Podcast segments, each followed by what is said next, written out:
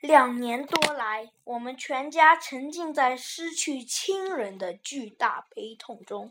我至今都忘不了爸爸临上飞机前注视着我和妈妈的深情的目光，忘不了他说过：“孩子，等爸爸回来，我一定送你一顶蓝盔。”我们与爸爸相约，等爸爸凯旋的那一天，我们要带着最美的鲜花迎接他。现在这顶蓝盔回来了，但它是钉在爸爸的灵柩上回来的。我们如约捧着鲜花，接到的却是爸爸那覆盖着国旗的遗体，鲜血染红了他的衬衣，腕上的手表浸满了凝固的血。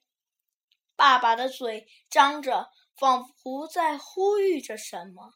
啊，我听见了，妈妈听见了，在场的叔叔阿姨听见了，全世界都听见了。他呼唤的是和平，和平，和平。